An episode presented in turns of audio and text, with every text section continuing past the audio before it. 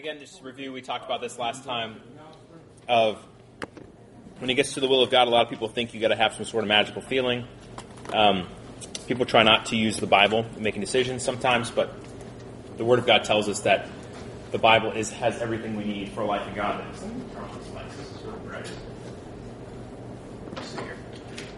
There we go. All right. So we talked about the two different kinds of God's will. We have God's directive and God's decreed. That is God's moral will, God's sovereign will, the idea that some things God tells you directly to do, some things God does. God's will here, the decreed will, is what happens. And this you can know, this you can't know ahead of time. So while an example of God's moral will is that you are pure, God says this is the will of God, even your holiness, that you abstain from sexual immorality. It is God's decreed will. It may not be God's decreed will that you marry somebody. You might say, well, I think it's God's will that I marry them, but I don't know for certain. Because who knows, you might be run over by a train the day before you get married, and that would be terrible. But it might happen, right? So God's sovereign will is different from God's decreed will. I'm sorry. God's moral will is different from God's sovereign will. So the point of this is sometimes people, when they say they want to know the will of God, what they're really talking about is they want to know the future. But when we talk about knowing God's will, what's most important is knowing God's moral will.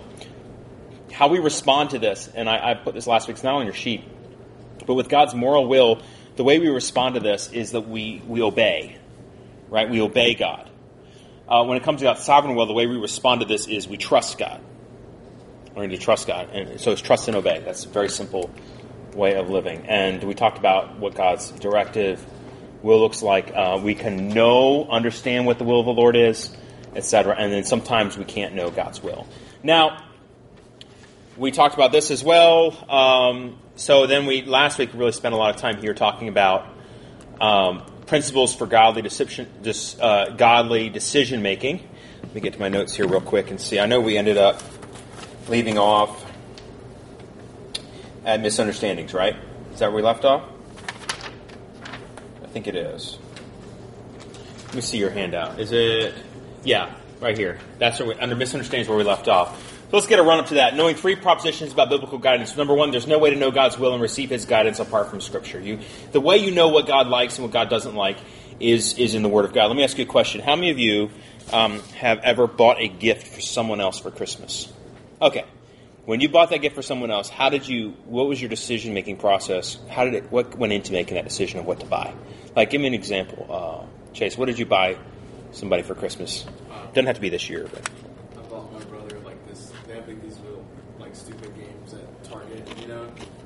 really cheap ones. Mm-hmm. And I don't know what it is, but it shoots discs. Oh, yeah. And I was like, oh, he likes, classic games and stuff like that. So. Okay. So what you got him was not based off of something that you necessarily wanted. No. Something that he wanted. Yeah. But you wouldn't have bought that for yourself. Maybe you would have, okay? If I bought my wife a gift for her anniversary this past year, and I went and decided, you know what I really want to get for my wife is I want to get her a DeWalt cordless drill. Do you think she'd like that? No. You know who would like that? Me, right? The only way I can know what she wants is if I know her, right? And so the key is that if I don't know her, what do I have to go on? It's basically just assumptions. Like, I don't know your brother. I don't know anything about your brother other than what you've told me. Let's pretend like I don't know anything. You just say, I have a brother. Well, all I can do is I can say, well, he's a guy, so I assume he'll like guy stuff. I don't know. I can buy him something. If you say buy him a gift or give him something, I have very little to work on. But I know Jermel a lot better than I know your brother. And I've learned a little bit about Jermel in the couple of years I've known him, that mostly that we're having to introduce him to the world and hiking and... cookie cakes and all that kind of stuff. It's amazing. Mission trips. Yeah, it's amazing. But I've learned things about him personally and by knowing him. So the point here is that you can't know God's will. You can't know what God wants unless you know him. And how are you going to know him? You don't know him by looking inside. You don't say, what would I want? You say, what does God want? What does God desire for my life? So there are scriptural principles and practices to cover every area of life. God speaks about everything, not just the stuff that you would think, not just boring stuff. He just talks about all areas of life. And he also speaks indirectly and directly by implication. So sometimes there are choices, and the Bible can give us good ideas about how to make a choice. So the steps, we said gather all the facts, be honest about this, search out the principles, examples of Scripture that have a bearing, apply these to pros and cons to the various options, and then seek counsel. And then sometimes, if you have two good decisions, you can make a decision based on what? Based on? Preference. There's this funny idea that people have. Excuse me. This funny idea that people have that God wants them to be miserable. Right? It's like, well, if I like it, God doesn't want me to have it. The Scripture actually teaches us the opposite, that God gives us so many blessings. And He loves to give us blessings. Read the book of Ecclesiastes. It talks about the blessings that God gives us because He loves us. You ever wondered why food tasted so good? You ever sat there and thought, food? I mean, think about it. God created food. He created the idea of food. He could have just made food so that it was boring gray sludge. And then basically, you run out of energy and you basically import gray sludge into your mouth and you just keep going, or inject it. Or it could be some weird way. There could be like a special pocket that you have in your arm. You just, stuff stuff in there and you're good. But no, God gave us a nose and a tongue and a mouth and the ability to taste and the different tastes of salty and sweet and sour and different textures, are crunchy and smooth, and you have all these different flavors and heat and cool, and you get everything from ice cream to steak.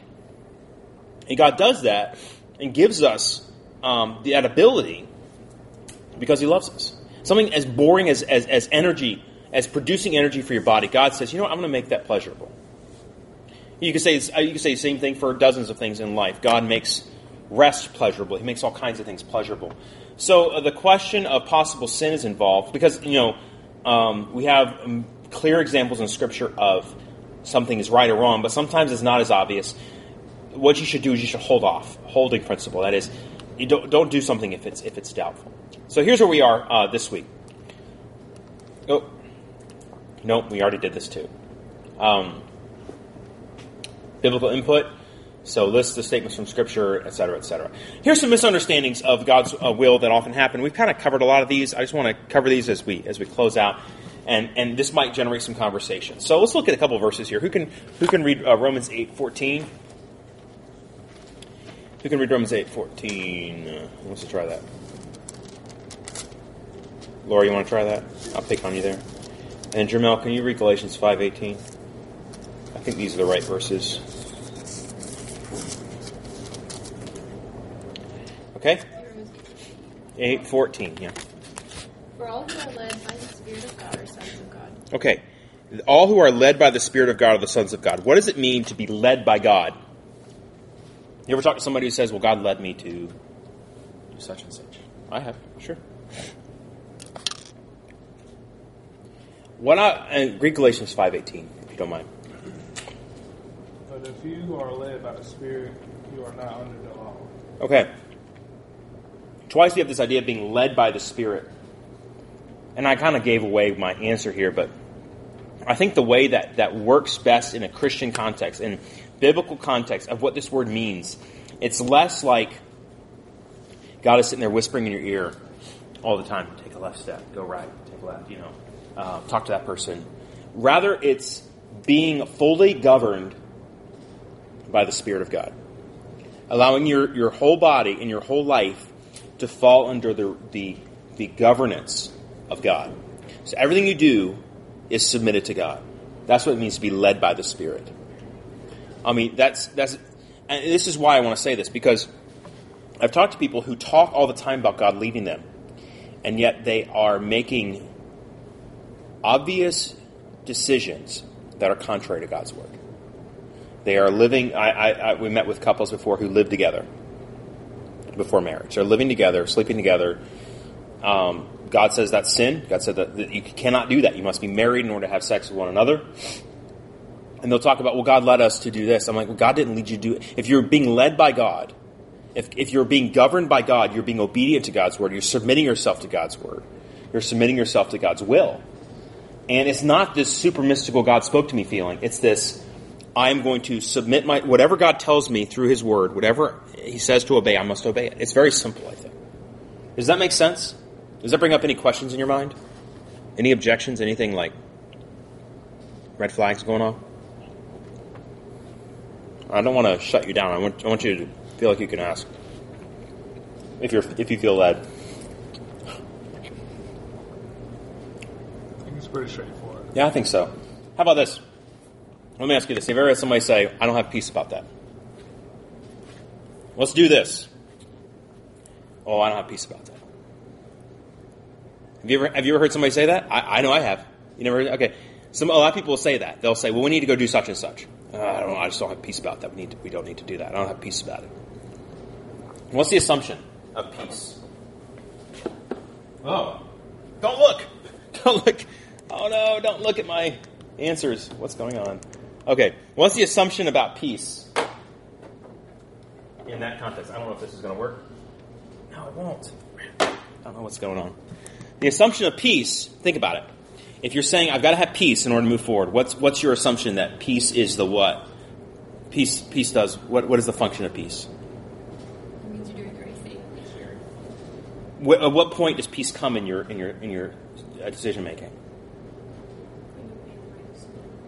Before or after? But to the person who's saying that, before.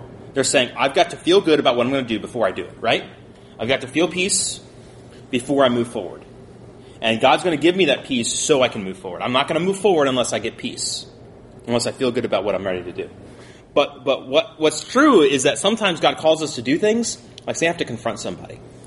I've had to do that. In this past couple of weeks, I've had a couple of situations where I've had to talk to people in ways that were very uncomfortable for me. I mean, I'm telling you, very uncomfortable, where I felt my stomach was in knots. In fact, might have been part of the reason I was sick this past weekend was because of some of the stuff I was dealing with, where it just ties you up in knots and you feel no peace. But you know what? I know it's the right thing to do. Where does peace come to obedient people? It comes after you obey. You obey and peace follows. You don't have peace first and then obey. You always obey first, and peace is a promise. It's not a condition. So basically, many choices on the front end, you will not have peace. You'll be blessed with peace on the back end, but probably not on the front end. Let's look at Colossians 3:15 together. I want to read this verse to you guys, and I think if y'all can just get this idea. You will be shocked at how much this becomes part of your life. This is commitment to obedience. 3:15 says, "Let the peace of Christ rule in your hearts, to which indeed you were called in one body, and be thankful." This verse has nothing to do with the decision making, but with churches solving problems correctly that result in corporate peace. If people say, "Well, the peace of God has to rule in my heart," let the peace of God, which passes all understanding, people talk about peace like it has to be on the front end. What's actually the case is you do what's right, and God gives you peace. And I know from personal testimony that's true. Does that make sense? Have you ever struggled with that issue before? I know I have in the past. Does that bring up any questions? Laura, here. Not really, so... I'm going to take an opportunity to take a bite of my chip here. So go ahead. Please talk. So, if you have a decision to make, and let's say I'm going to say yes to something, but and really you just don't have a peace, I would use that. Like, you just don't, I'm making it sound like it's all feelings-based, but it's not. Like, you prayed about it, you guys got to give you direction, but you do not have a peace about it. Like, it just does not seem like that's... Is it a matter of right or wrong? No. Then it's a matter of preference. And do you prefer to not do it? Then don't do it.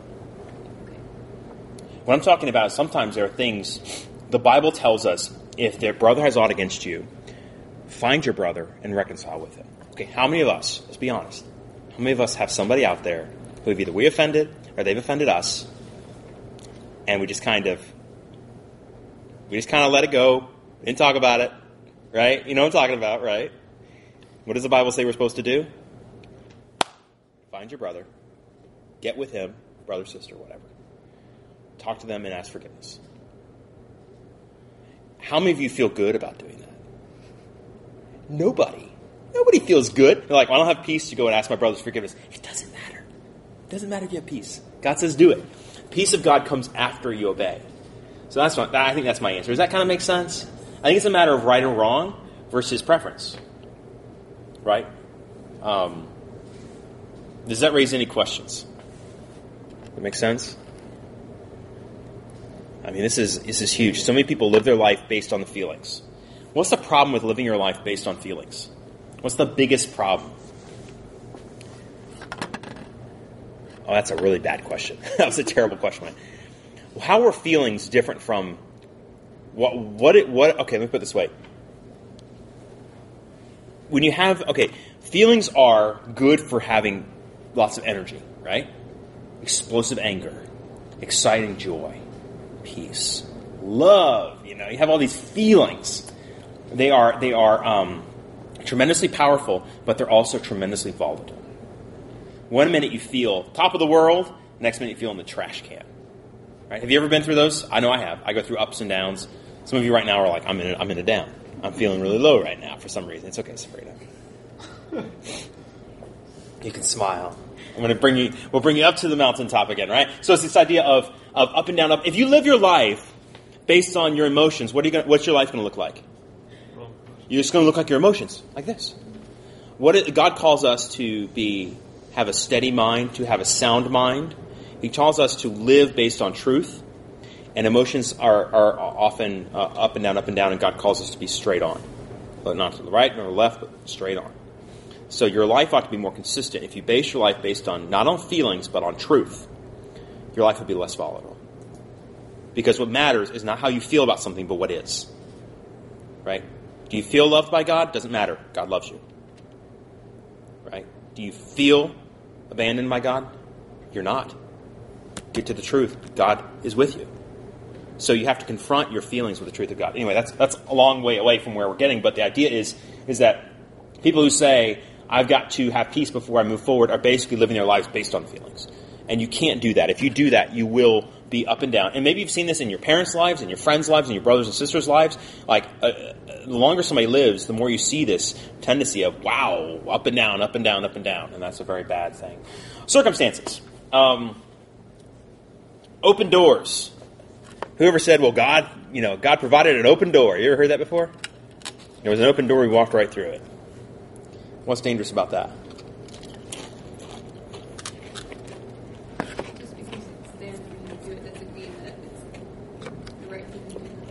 Just because there's an opportunity doesn't mean that that's the right opportunity. Right?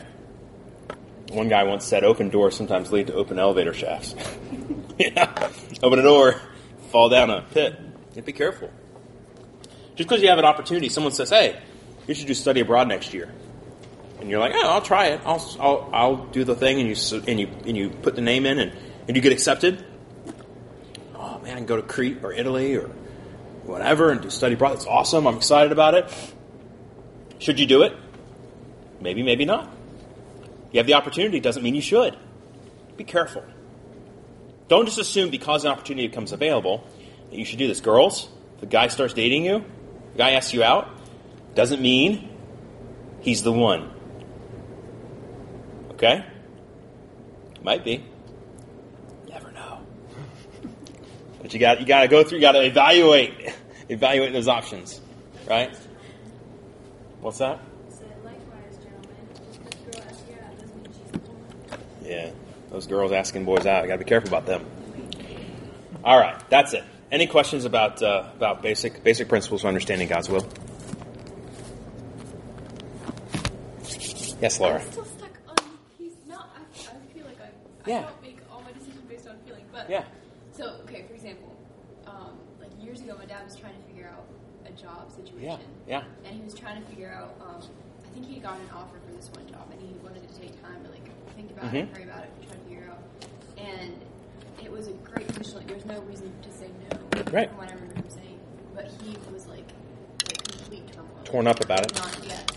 And he couldn't like say, oh, this is why I don't want to do it. It was just like he did not have peace about it. So Is that, would you say that's God? Like, yeah. So sometimes when you're walking close with God, especially in situations where it's not a right or wrong decision, it's an either or, he will make you uncomfortable in order to help you make a decision based on preference. But ultimately, the decision was based on preference. He said, I feel very uncomfortable going forward. Because sometimes God gives us unsettledness for a reason. You don't know all the reasons. You can't always articulate why. I've been around people. You ever been around somebody before and you just feel weird about it? Like, you're like, I don't know what it is about this person. I get really weirded out by them. There's nothing like I can put my finger on. I can't say this person said something offensive to me, but then, like, I don't know if you've ever been long enough, but like I knew a guy like this, and I was just like, I don't know what it is about this guy. He was arrested like a couple years later for really pervy stuff, and I was like, I knew it. I knew it. I could tell. Like, it was something weird. I just don't know what it was, and I think sometimes there's that unsettledness that we can't describe exactly, and there are things that aren't quite matching up right, and that's fine. But that is not an excuse for not obeying God. God says for us not to neglect the assembling of ourselves together. In other words, we're to assemble together for church, right, as a body of believers. People are like, well, I just don't feel peace about going to church today. I don't think that's the same thing as I have two job options, and one of them is good, and one of them is also good, and I just don't feel peace about this one. I'm going to go with this one. I think in that situation, you are basically, it's not a right or wrong, it's either or. And you're just, God is using that unsettledness in your heart to drive you towards the other one. I think that's it. Does that make sense? Mm-hmm. Does that sound okay? Am I missing anything? Does that help you? Yes. Feel a little better? Feel better. You have peace about this? Okay, good.